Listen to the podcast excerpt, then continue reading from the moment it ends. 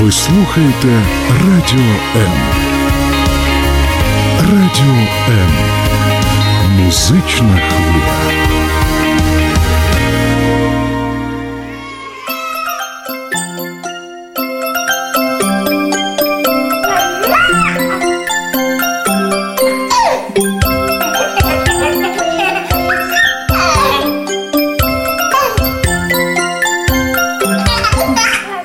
Мамські пристрасті.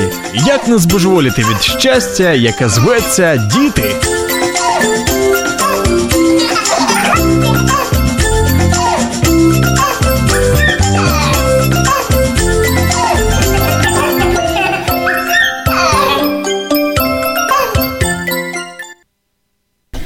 Когда с нами или неподалеку от нас случается нечто страшное, ужасное, то от чего срочно требуется защита, мы судорожно перебираем в голове возможные варианты действий. И как это ни парадоксально, но идея обратиться в правоохранительные органы возникает самой последней. Почему? Возможно, мы не знаем, что у нас есть на это право, а возможно, не верим в то, что получим нужную помощь.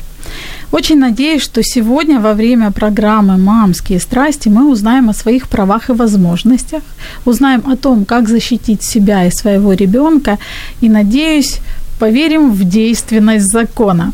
Меня зовут Любовь Гасанова, и я с удовольствием представляю свою гостью. Сегодня впервые в программе «Мамские страсти» у нас юрист, директор компании «Аналитика и право» Мила Аверина. Мила, здравствуйте. Здравствуйте. Спасибо, что приехали на Радио М. Я действительно надеюсь, что э, наша беседа сегодня станет для кого-то э, опорой в сложных ситуациях.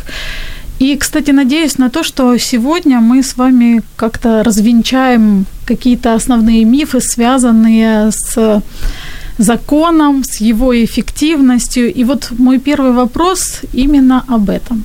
Вы могли бы нам рассказать о наиболее распространенных мифах, которые препятствуют или заставляют украинцев не обращаться за помощью к юристам, в полицию, в милицию? То есть что нас останавливает, что останавливает большинство из нас? Хороший вопрос. Практически каждый день я э, сама себе на него отвечаю, когда приходится э, работать, общаться с клиентами. Одно маленькое наблюдение. Я как э, выходец из корпоративного сектора, как юрист-хозяйственник в прошлом, могу сказать, что любой бизнес всегда строится на том, что юристы прорабатывают вначале риски, оценивают ситуацию, оценивают последствия, пишут какую-то, какую-то дорожную карту, да, когда мы понимаем, знаем, чем мы занимаемся и что мы получим в итоге, да, где мы можем себя защитить, если есть какая-то внешняя угроза. А вот что касается э, гражданского права, да, когда ко мне обращаются физические лица, э, как бы формально это ни звучало, да, когда приходят люди с какими-то проблемами, чаще всего приходят уже с проблемами, то э, происходит это чаще всего на этапе, когда ну, э, предпринимать какие-то действия, в принципе, поздно, когда проблема уже достигла того э, момента, когда упущено время, когда какие-то необходимые действия вовремя не сделаны, мы уже имеем юридические последствия. Э, ну, вот проблематика такая, люди обращаются слишком поздно. Миф о том, что, что можно... Да, нас? что можно посмотреть в гугле, возможно, спросить там у соседки, услышать где-то о, о какой-то похожей похожей истории дает какое-то, какую-то иллюзию того, что, в принципе, можно найти ответ. Но э, я иногда тоже пользуюсь Гуглом, как мы и любой человек, но мы Google понимаем, что тоже. да, вот я, я всегда сравниваю, кстати, с медицинской практикой. Вот полечились по Гуглу, потом пришли к доктору, и доктор отправил э, лечиться по Яндексу, да. да. Вот, э, то есть есть какая-то иллюзия того, что мы можем разобраться с любой самой сложной э, ситуацией самостоятельно, но не всегда это так. Есть достаточно сложные моменты, у нас законодательство меняется практически каждый день. Мы юристы очень часто сами много дискутируем и перепроверяем, э, ничего ли не изменилось вчерашнего дня, да, подавая какие-то документы, э, строя какую-то правовую позицию. Достаточно у нас э, сложное правовое поле, поэтому если вы стыкаетесь с проблемой да, которая влияет на ваше там имущественное состояние, на э, ваше семейное положение, на вопросы, связанные с вашими детьми. Э, я бы советовала обращаться все-таки к специалистам по профилю. Вы найдете э, решение гораздо, гораздо быстрее и ну, эффективнее в этом случае. То есть некоторые проблемы лучше все-таки предупредить? Безусловно. Я свою роль как э, юриста в целом и свою миссию вижу именно в превенции, да, в том, чтобы предупредить какие-то негативные последствия на том э, этапе, когда это возможно сделать. А что это может быть? Какой, в какой сфере, вот если мы говорим о семье, о детях, Тогда поговорю о своем любимом брачном контракте. Ну, давайте. Например, э, когда мы э, стоим уже на этапе расторжения брака, да, то чаще всего конфликты, э, какие-то недоразумения возникают на почве имущественных вопросов, которые достаточно сложно решать в накаленной обстановке, когда люди уже не хотят друг друга слышать и решать что-то мирным путем. Если бы мы скажем так, до заключения брака или на каком-то этапе, когда взаимопонимание между людьми есть, урегулировали эти имущественные вопросы, например, путем подписания брачного контракта, да, то в момент, в моменте э, расторжения брака мы бы уже, скажем так, концентрировались на каких-то других э, вещах, не имея этого конфликта. Потому что, как правило, имущественные вопросы влекут за собой э, потом какие-то тяжбы, связанные с разделом, э, какое-то, какое-то недопонимание в плане участия в жизни ребенка, вопросы с алиментами, вопросы с кто с кем будет жить и так далее. Но по моей практике чаще всего э, точкой конфликта является все-таки нерешенный имущественный вопрос.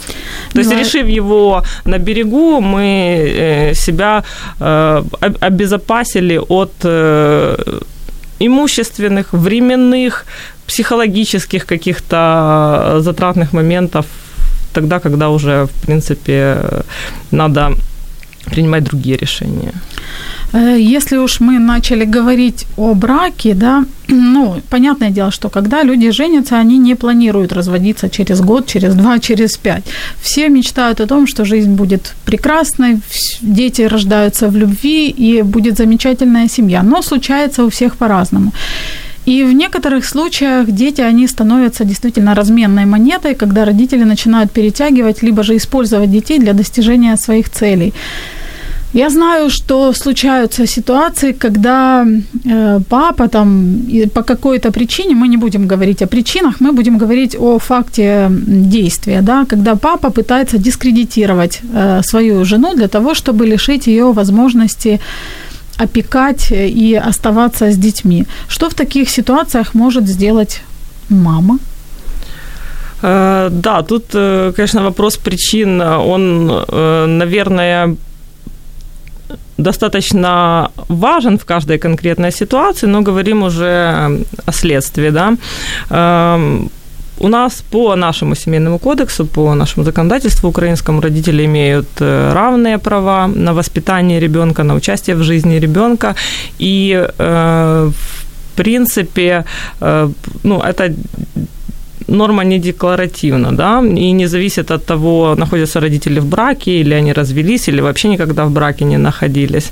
Но э, судебная практика она идет по тому пути, что э, ребенок остается проживать с мамой преимущественно во всех случаях, да, и за исключением тех случаев, когда есть там э, вопросы к маме, да, скажем так, какие-то зависимости, да, да э, какие-то проблемы психологические и так далее. Но э, не говорю, не, не даю никаких оценок, да, здесь я говорю, по какому пути идет практика. 99% э, решений э, судов наших украинских относительно определения места проживания ребенка, они в пользу матери. Поэтому говорить еще о какой-то дополнительной защите для мамы тут нет смысла. Скорее всего, мы имеем проблематику, когда отцу достаточно сложно добиться каких-то механизмов для того, чтобы участвовать в жизни ребенка. А, кстати, возможно ли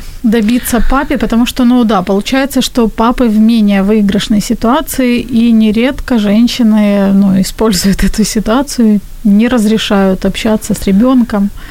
Да, есть эта ситуация. Проблематика правовая заключается в том, что даже имея на руках э, решение суда э, о там, определении места проживания ребенка или об определении способа участия в жизни ребенка, механизмов реализации этого решения, э, к сожалению, нормальных на сегодняшний день нет. Не с помощью там, исполнительной службы, не с помощью полиции. Как правило, это всегда очень напряженная ситуация, да.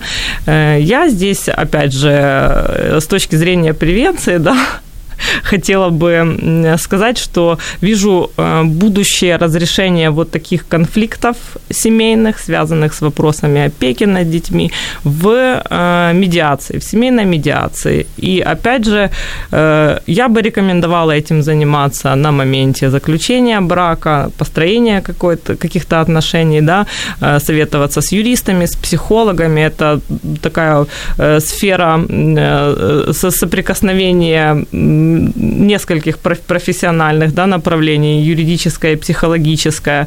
И э, ну, э, это помогает и на начальном этапе э, прояснить ожидания друг друга, да, помогает урегулировать конфликты, когда они в какой-то зачаточной стадии. Ну и, естественно, эффективно ее применять и, и, и в стадии уже расторжения брака для того, чтобы минимизировать конфликт и как- как-то помочь людям выйти из этой ситуации э, ну, с, с наименьшими потерями, вот так скажем. Дорогие наши радиослушатели, я вижу, что вы уже присоединились и машете тут нам приветами в Фейсбуке. Я хочу вас пригласить, э, если у вас есть желание, если у вас есть вопрос, вы можете позвонить нам по бесплатному номеру 0800 30 14 13, задать то, что вас волнует, спросить у нашей гости, Мила Аверина, юрист, директор компании «Аналитика и право», либо же, если вы стесняетесь звонить, вы можете написать ваш комментарий в Фейсбуке под э, видеотрансляцией на странице Радио М, либо же на странице Любовь Гасанова. Традиционно для самых активных у нас приготовлены подарки от наших любимых партнеров. Это издательство «Виват» подарит шикарнейшую книгу-игру, которая называется «Фуагрета Жозефина. Секрет императора» очень увлекательная, очень интересная. Как раз вот о поиске преступников и о поиске и о работе следственных органов, так скажем. Но э, мне, например, с сыном было интересно находить там разные задания выполнять. А от нашего красивого партнера бренда натуральной косметики «Успех» вы можете получить либо расслабляющий массаж для лица, если вы живете в Киеве, или маску, натуральную маску из семян льна. А мы вернемся к нашему эфиру через несколько секунд. Радіо М Можливість. Радіо М. Мрія. Это программа «Мамские страсти», и сегодня мы говорим о безопасности, о своих правах, о возможностях и о том, как закон и знание своих прав и ответственностей, кстати, тоже пом- может помочь в жизни. Мила, у меня такой вопрос. Э, что делать, когда ты становишься невольным свидетелем жестокого обращения с ребенком? Это может быть на улице, это может быть, э, ну, то есть где угодно, на детской площадке, не имеет значения где. Что делать? Э, тоже сложный вопрос, интересный, да. Эм, действительно э, достаточно непонятно, да, как реагировать в этой ситуации, насколько хочется вмешиваться. Как правило, наверное, может и хочется, но непонятно, какие э, последствия этого вмешательства могут да. быть. Э, в принципе, э, ну, наверное, тут вопрос в юридической плоскости, в психологической, опять же, лежит.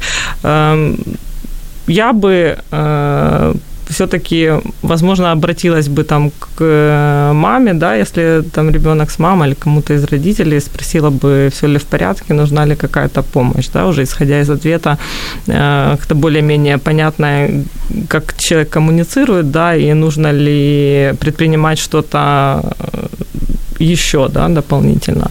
Но эм, уходя в юридическую плоскость вопроса, э, если вы становитесь свидетелем какого-то жестокого э, насильственных действий, да, назовем это в контексте уже нового законодательства нашего, насильственных действий в отношении ребенка, физического насилия или э, психологического. Э, и есть механизмы защиты такого ребенка, да, вы можете обратиться в полицию, наверное, первое, что должно прийти э, в голову, да, позвонить в полицию, если кого-то бьют, если бьют кого-то маленького, ну, естественно, быстрее позвонить в полицию.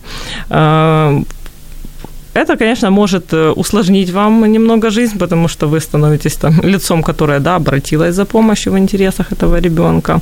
Но, скажем так, я всегда за то, чтобы в таких ситуациях перебдеть. Пусть это будет э, у мамы mm-hmm. плохое настроение или там ребенок действительно ведет себя каким-то образом, когда она уже не справляется, но если мы предупредили какой-то более серьезный э, случай, да, серьезные последствия, то ну, лучше перебдеть. Вот. Эм, ну, помимо полиции, если вы не знаете, что делать в таком э, случае, есть ну, множество э, еще других органов, которые занимаются защитой прав детей, да, это и органы опеки. Если вы видите э, там систематически, там у вас по соседству такое происходит, или, э, скажем так, э, вы знаете семью и, и так далее, да, есть органы опеки в каждом районе, в компетенцию которых тоже входит рассмотрение таких заявлений, таких жалоб. Есть множество общественных организаций, которые занимаются этими вопросами, например, Ластрада Украина, организация mm-hmm. правозащиты, правозащитная, общественная у которой, по-моему, единственная есть э, круглосуточная горячая линия, связанная с э, по вопросам насильства в семье, насилия в семье и отдельная круглосуточная горячая линия по детским вопросам, в том числе и по вопросам насилия. Если вы не знаете, что делать, если вы не можете квалифицировать э, происходящее, и у вас есть какие-то сомнения, э, на линии вам ответят э, психологи, юристы, другие специалисты. Я проверяла сама лично сегодня в 7 утра, линия работает, и люди готовы оказывать помощь. А чем, кстати, чревато, чреват вызов полиции для человека, который вызывает? Потому что у нас, ну, правда, это имеет место быть. Люди боятся, потому что они не хотят заморачиваться и боятся каких-то...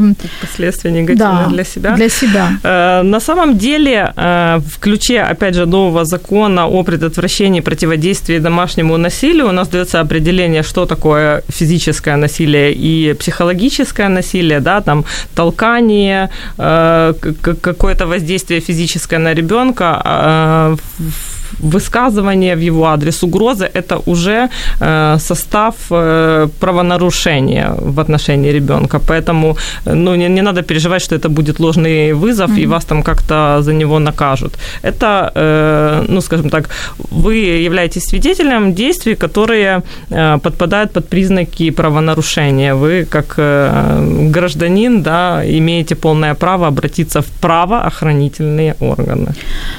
Э, Мила, вот э, такой вопрос,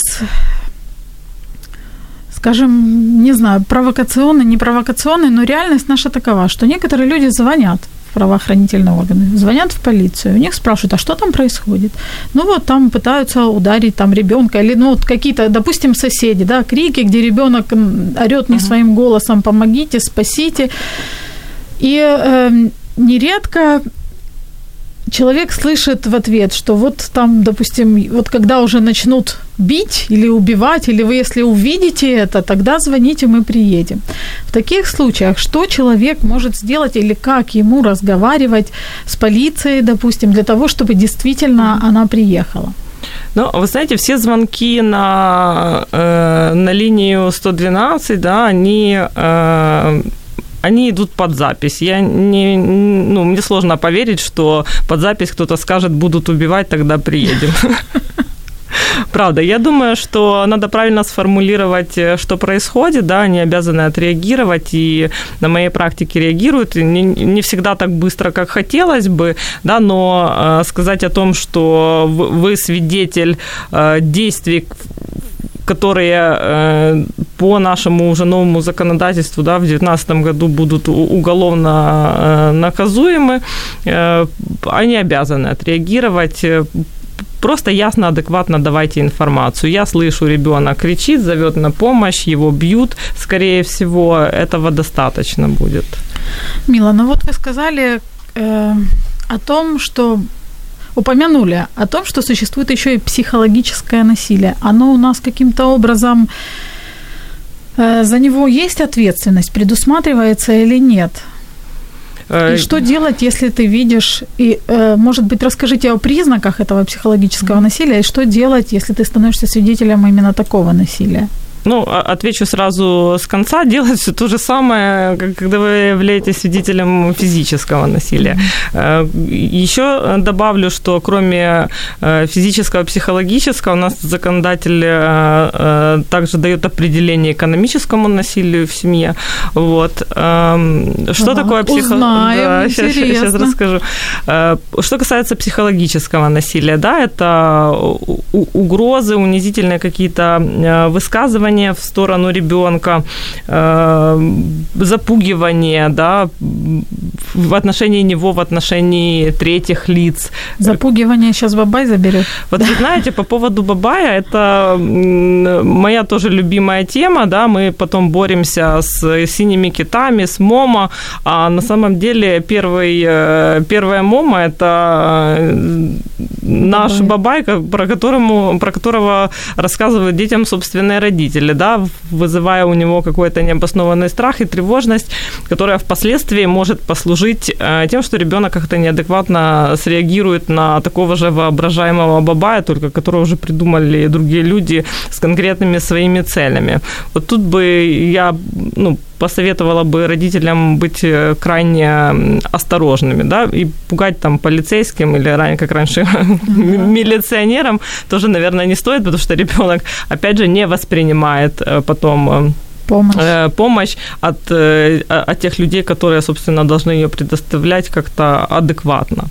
Вот. Ну, собственно, это тоже как элемент психологического насилия, да, то есть в большей или в меньшей э, степени.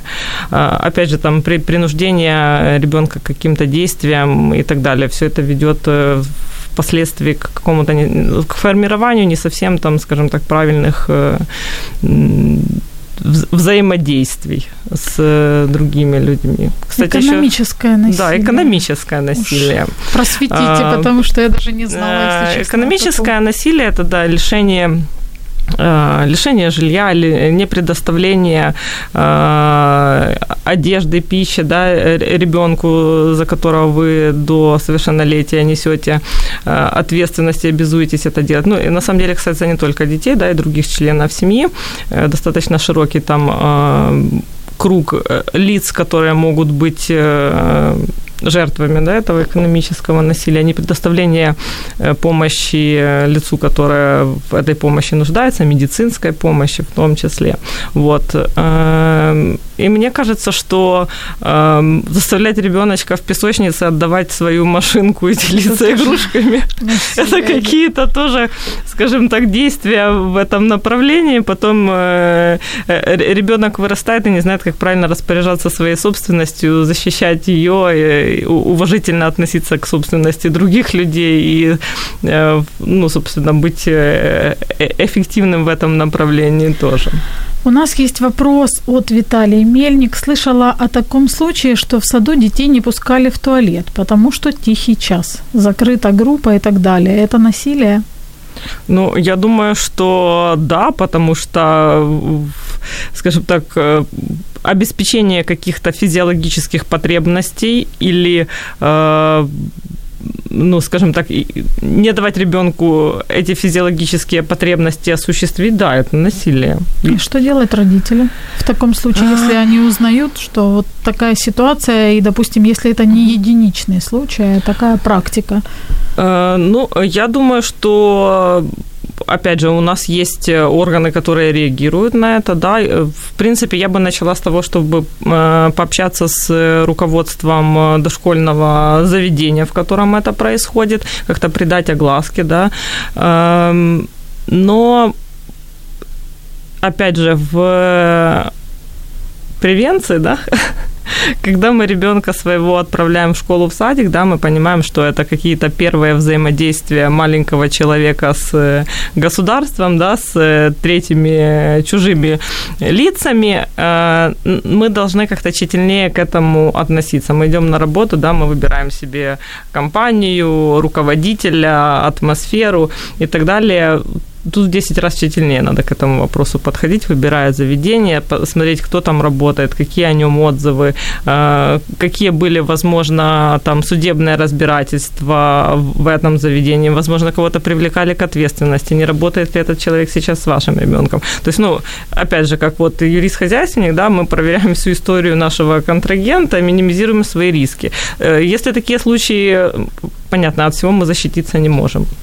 Но если случаи происходят, то реагировать моментально надо, начиная там с руководителя, э, продолжаем там дальше по вертикали э, управления образования, да, районные, возможно, там привлечь внимание прессы и так далее. Но опять же, какая стоит задача? Если ребенок пострадал, ему какой-то вред психологически нанесен, то с ребенком работаем с психологом, уводим его в другое место и э, ну, предпринимаем какие-то действия в отношении заведения, чтобы это не повторилось там с другими детками. Конечно, ну, реагировать надо, всегда реагировать. Стоит признать, наверное, может быть, вы не согласитесь и скажете, что это не так, но большинство вот дел или дел, которые связаны с детьми, они их можно классифицировать, как по мне, категории труднодоказуемых.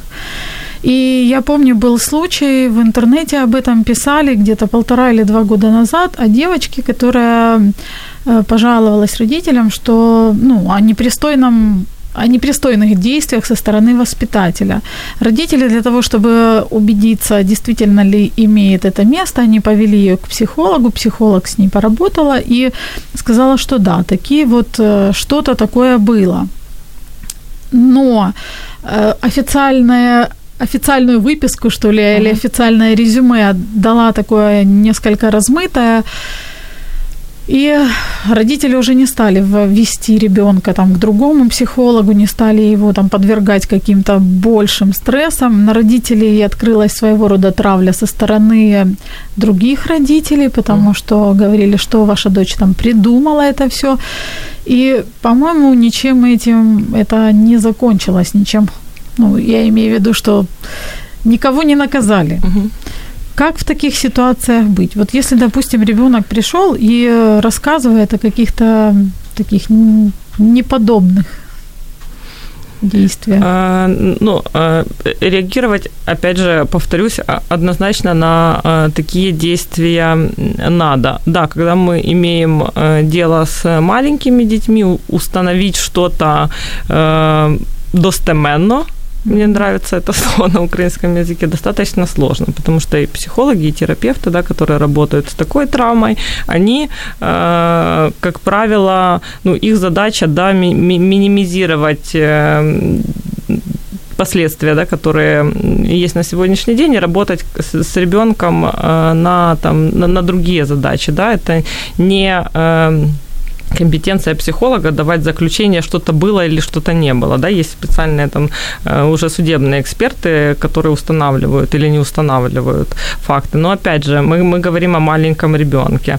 Э, действительно, это достаточно сложно. Больше, чем один-два опроса такого ребенка, но эффективными не будут. Каждый следующий раз ребенок будет рассказывать о том, как он уже об этом рассказывал, да, а не о самом происшествии. Поэтому э, ну, э, не упустить там вот э, время, да, первое после происшествия, если ребенок пожаловался, ну, посоветуйтесь э, с юристами по алгоритму действий, которые надо предпринимать, да, можно подать заявление в полицию, они обязаны принять это заявление, да, у нас имел факт какого-то насилия, непонятно, да, психологического, сексуального, тоже разные есть квалификации и, и действия по-разному квалифицируются, и, и для того, чтобы не потерять это время, надо как бы действовать э, ну, достаточно э, быстро и достаточно грамотно. Ну, имел факт, это когда уже, если действие было совершено, то есть акт насилия был совершен, а если это было просто приставание, трогание, там, прикосновения непристойные. Это, этих вещей ведь не докажешь. Ну, да, в, в этом случае у нас нет биологического материала, да, э, и ну, какой-то другой доказательной базы. Но э, опрос специалистам, психологам, э, который э, работает именно в направлении э, экспертизы судебной, mm-hmm. он будет являться также доказательством в этом mm-hmm. деле.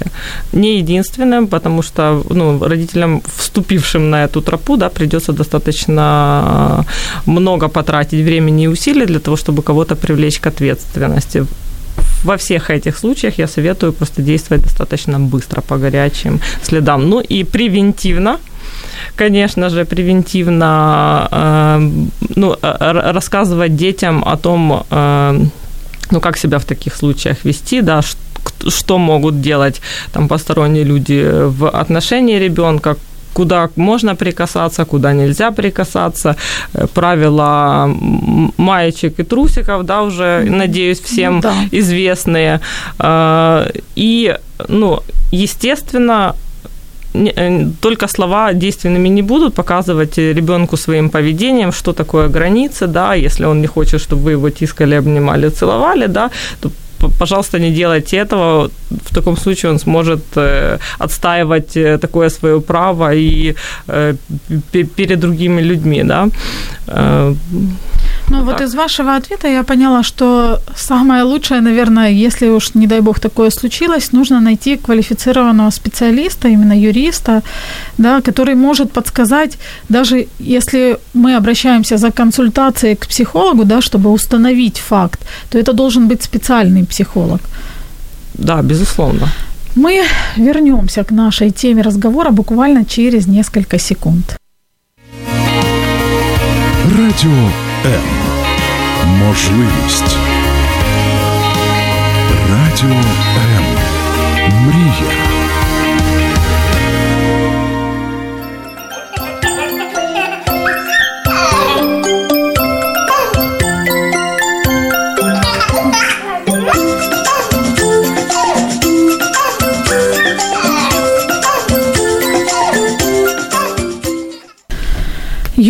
Это тот же агент 007. Крайне обаятелен, особо опасен и всегда категорически прав. Сегодня у нас в студии именно такой юрист, Мила Аверина. Она обаятельна, Спасибо. особо опасно для тех, кто нарушает закон и категорически права. Дорогие друзья, если у вас есть вопросы к нашей гости, у вас еще есть возможность их задать. Вы можете позвонить по номеру 0800 30 14 13, либо же написать свой вопрос под э, видеотрансляцией на странице Радио М в Фейсбуке, либо же на странице Любовь Гасанова. От наших партнеров мы в конце эфира разыграем подарки. От издательства «Виват» э, книгу-игру Фуагрета Жозефина «Секрет императора», а от бренда натуральной косметики «Успех» это будет средство по уходу за кожей лица. Либо расслабляющий массаж, либо масочка. Это уже вы определитесь сами. Мы продолжим нашу непростую тему. Мы говорили о сексуальном насилии, со стороны, ну, скажем так, левых людей, то есть третьих лиц, как говорят юристы. Но, к сожалению, статистика такая, что чаще всего жертва, ну, агрессором в плане насильником становится кто-то из родственников. Что может сделать сам ребенок, допустим, если он уже подросток, да, может ли он предпринять какие-то действия для того, чтобы защитить себя от близкого человека, который его насилует? Э, да, это, наверное, самая сложная э, тема э, в вопросах насилия семейного и опять же сложная и в плане там доказательном, да, если уже какое-то происшествие имело место и в плане выявления вообще таких случаев, да. Опять же, превентивно хотелось бы посоветовать выстраивать с ребенком достаточно ну, такие глубокие доверительные отношения, чтобы он не боялся э, рассказывать да, о том, что происходит, не боялся называть вещи своими именами, знал, как эти вещи своими именами называются. Да. И э, ну, скажем так, не только родители, да, если э, этих доверительных отношений нет, могут э, быть э, вовлечены в эту ситуацию, да, есть учителя в школе, есть социальные службы, есть та же Ластрада, которая работает и с детьми, и я смотрела информацию о том, что ну, официальная статистика у нас э, говорит о том, что дети самостоятельно обращаются и в полицию, и обращаются самостоятельно в правозащитные, в общественные организации по таким фактам.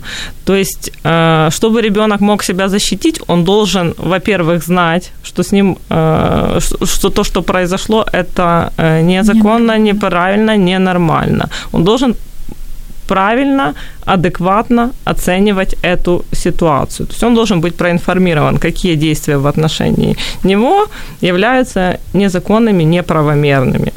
Он должен знать, что он может обратиться к родителям, он должен знать, что помимо родителей э, существует э, существуют органы, которые осуществляют э, защиту прав детей, что это не на бумаге, что туда тоже можно обратиться.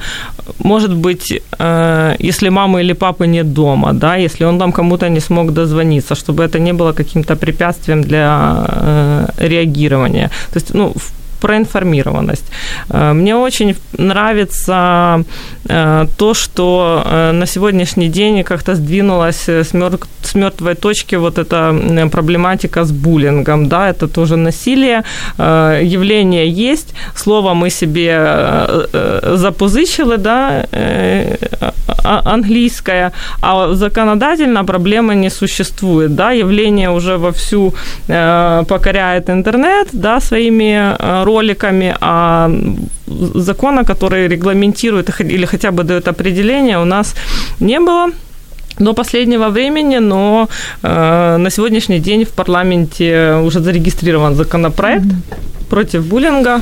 Э, Министерство юстиции с Министерством образования разрабатывают, э, ну, во всяком случае, говорят о том, что разрабатывают и собираются внедрять в школах информационные блоки на эту тему, разрабатывают какие-то материалы и для детей, и для родителей. То есть это я э, считаю позитивным. Потому что первое... Правильно я понимаю, что за буллинг не предусмотрена никакая ответственность на данный момент? Ну, у нас на данный момент даже mm. определения такого нет, да, у нас э, по-прежнему, конечно, есть админи... Э, кодекс про административное правонарушение, да, есть уголовный кодекс, который э, предусматривает ответственность за какие-то насильственные действия. Но комплексного определения буллинга в действующем законодательстве нет. Э, оно будет у нас вот когда парламент э, примет новое. А что делать закон. Э, родителям, которые чьи вот дети столкнулись с травлей в школе? Как им действовать? Понятное дело, что хочется закатить рукава и пойти самому решить этот вопрос. Заняться Это, буллингом, да. да. Ну, по факту, да. А, опять же, эм, мы ждем принятия закона, да, он усиливает ответственность, э, Это вернее, понятно. он ее устанавливает. Но на сегодняшний а день На сегодняшний день у нас есть э, статья в Кодексе о административных правонарушениях да, за невыполнение родителями обязанностей по воспитанию ребенка, да, предусматривающая там штраф в размере 51 э, гривны, которая накладывается, возможно, на родителей тех детей, которые э, являются ну, организаторами да, этого угу. буллинга, да, будем уже употреблять это, это понятие так. Э, то есть ответственность есть у нас за невыполнение родительских э, обязанностей в данном случае, но как бы мы движемся По в факту. направлении все-таки уже да, какого-то правового поля в этой э, проблематике. Но мы говорим сейчас о буллинге как о травле, то есть о психологическом больше насилии. А если происходит факт избиения, Тут же, наверное, какие-то рычаги воздействия есть? Да, тут у нас э, уже включается уголовная ответственность, да, если, опять же, лица, которые э, виновны да, в нанесении телесных повреждений, достигли возраста уголовной ответственности. Это 14 Это 14 лет, лет да. Э, ну и опять же, если речь идет о... У нас звоночек, мы сейчас прервемся да, и продолжим. Здравствуйте. Добрый день. Вы в эфире. Представьтесь, пожалуйста, как вас зовут? Здравствуйте, меня зовут Татьяна. Очень приятно, Я Татьяна. Здравствуйте. Вопрос гостя. Да, говорили о психологических травмах, когда мы видим на улицах там э, детей пугают, там, ну, психологически, да. А такой вопрос. Вот как, э, если, например, сталкиваются с такой ситуацией, ребенок сидит, ну, идет родитель, да, и ребенок что-то просит, там он не может себе позволить, или там нужно идти домой, ребенок не хочет, он идет и кричит на всю улицу. Ну, как бы в целях воспитания мама идет, она, ну, да, даже у меня такая ситуация была. Э, ребенок идет, он кричит, орет, обращает на него внимание. Я плохая мама, у меня кричит, кричит ребенок. Вот. Потом э, даже сосед там полотенце ребенок вот закатил какую-то истерику, да, вот объяснения какие- какие-то и тут воспитание, прибегают соседи, спрашивают, все ли у вас хорошо, как да. маме в этой ситуации, да, ну, это как идет наверное, воспитательный процесс, как маме в этой ситуации реагировать и на что она имеет, ну, как бы право, да, в этом случае, потому что соседи есть разные, они там... Ну, кто-то может перебега... вызвать полицию, понятное дело. Да, может кто-то вызвать полицию, но, э, ну, вы же понимаете, да, что ребенок плачет, потому что, ну, вот я хочу, но есть такой метод, да, у детей, которые добиваются истериками. Вот. Спасибо большое, Таня, за ваш вопрос. Что наш эксперт порекомендует? Э, ну, я, наверное, все-таки э, скажу, опять же, что вопрос этот э, этот конкретный вопрос, да, больше в э, плоскости психологической, нежели в юридической, да, договориться с ребенком, э, ну, наверное, есть инструменты, я понимаю, что иногда они исчерпаны, но, опять же, э, оставаясь в рамках психологической и физической адекватной реакции на его действия, я думаю, что конфликт можно решить. Если соседи ваши вызвали полицию, скажите спасибо соседям, потому что они побеспокоились о вашем э, ребенке. Полиция приехала, вы сказали, что все хорошо у нас, э, да, был, э, было недопонимание, но мы его урегулировали, никто, никто никого не насиловал. У нас просто плановая истерика да, перед ну, сном. Это там... дети, да. ну, у меня в офисе за окном детская площадка, мы летом сами иногда беспокоимся, не надо ли вызывать полицию, детки просто играются, да, они шумные, они, они дети. Мы понимаем, что э, есть какая-то грань, какая-то точка, да, когда э, там реакция родителей переходит э, уже в, в какие-то признаки насилия. Хотелось бы, ну, чисто психологически, да, понять маму и пожелать ей сил на там, урегулирование этих конфликтов. Ну, я, Мила, кстати, с вами согласна по поводу того, что лучше перебдеть, чем недовдеть. То есть лучше позвонить. И да, конечно, маме это будет не очень приятно, но ничего страшного, лучше пусть соседи поволнуються. У нас є ще один вопрос от Ірини. З якого віку, на вашу думку, слід відпускати дитину в школу самостійно, не проводжаючи її? Ну, опять же, мне, да, кажется, что я немного здесь психологом поработаю сегодня. Ну, да. Я думаю, ровно с того возраста, когда ваш ребенок э, к этому э, готов, насколько я знаю, в школах э, есть правила, когда до четвертого класса да, просят детей приводить и забирать со школы, по уже в средней школе детей самих отпускают домой. Ну, смотрите по своему ребенку, если он готов, да, если он просит, проявляет инициативу, ну попробуйте там где-то идти потихонечку на идти на расстоянии, э, не, не, не для того, чтобы, да, следить за ребенком, а для того, чтобы понимать, что все хорошо, он переходит улицу э, так, как надо, а не бежит через дорогу, что он там нормально реагирует там на, на, на других людей и, которые могут там какую-то потенциальную угрозу представлять, и доходит до школы, а не идет э, куда-то в другое место. Я думаю, что тут исключительно ваши, э, ну, ваше внутреннее э, материнское ощущение. чувство, ощущение взрослости ребенка.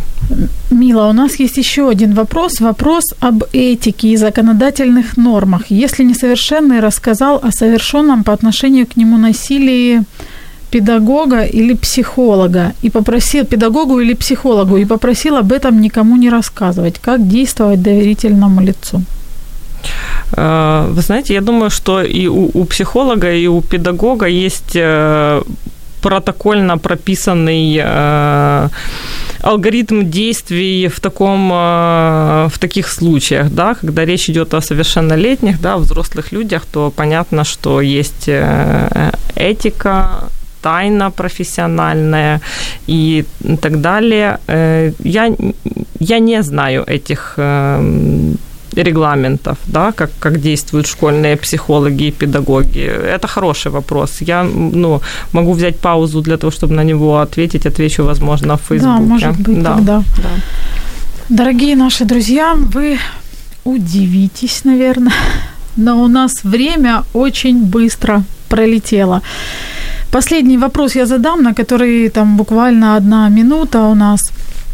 Мила, э, нужно ли говорить с детьми о законе, о правах, об ответственностях и в каком возрасте это стоит делать? Тоже один из моих любимых вопросов. Э, нужно, э, нужно, обязательно нужно говорить. Я э, бываю в школах, я общаюсь с детьми, да, меня там приглашают на, урок, на уроки по профессиональной ориентации, когда просят рассказать о праве, но, как правило, во второй половине уроков мы с детьми разговариваем про права и обязанности. Это им интересно намного больше. По моему мнению, курс правознавства, который у нас читается в восьмом или в девятом классе, это уже поздно. Надо начинать с детьми говорить гораздо раньше. Восьмой, девятый класс – это уже возраст, с которого наступает юридическая ответственность у детей, а они еще к этому моменту э, не в курсе, не в курсе за что они отвечают, и что какие-то действия, которые они совершают, уже имеют признаки преступления. Да, надо говорить по запросу ребенка, конечно, когда он начинает этим интересоваться, но, но, но, но не откладывать это до 9 класса, пока им в школе сами расскажут. Это уже э, может быть поздно, уже могут быть какие-то последствия, да, лучше упреждать, конечно, заранее. Спасибо большое. Сегодня Спасибо. у нас в гостях была Мила Аверина, юрист, директор компании «Аналитика и право». После эфира мы разыграем подарки от наших партнеров издательства «Виват» и бренда натуральной косметики «Успех». И вы сможете увидеть видео с, побед... с именем победителей наши радиослушатели тоже благодарят вас. И, кстати, вот хочу завершить, наверное, комментарием. Виталий Мельник. Доверительные отношения с ребенком – самый важный аспект. По себе знаю, как важно говорить о неприятных темах с, ребенком, с ребенком очень аккуратно, но говорить. Сегодня, конечно, мы никого не спасли, но я надеюсь, что сегодня э, наши радиослушатели получили ценную информацию и ценные знания. А как мы знаем, знание – это наша сила. Это была программа «Мамские страсти». Мы услышимся с вами через неделю, следующий четверг. Всего доброго, пока.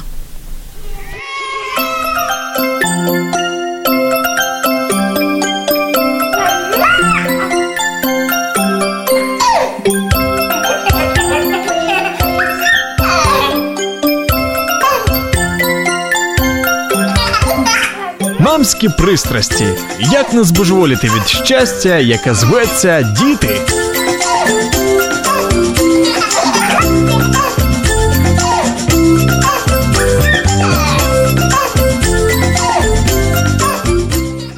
Якщо вас зацікавила тема передачі або у вас виникло запитання до гостя, пишіть нам radio.m.ua Радіо М. Про життя серйозно та з гумором.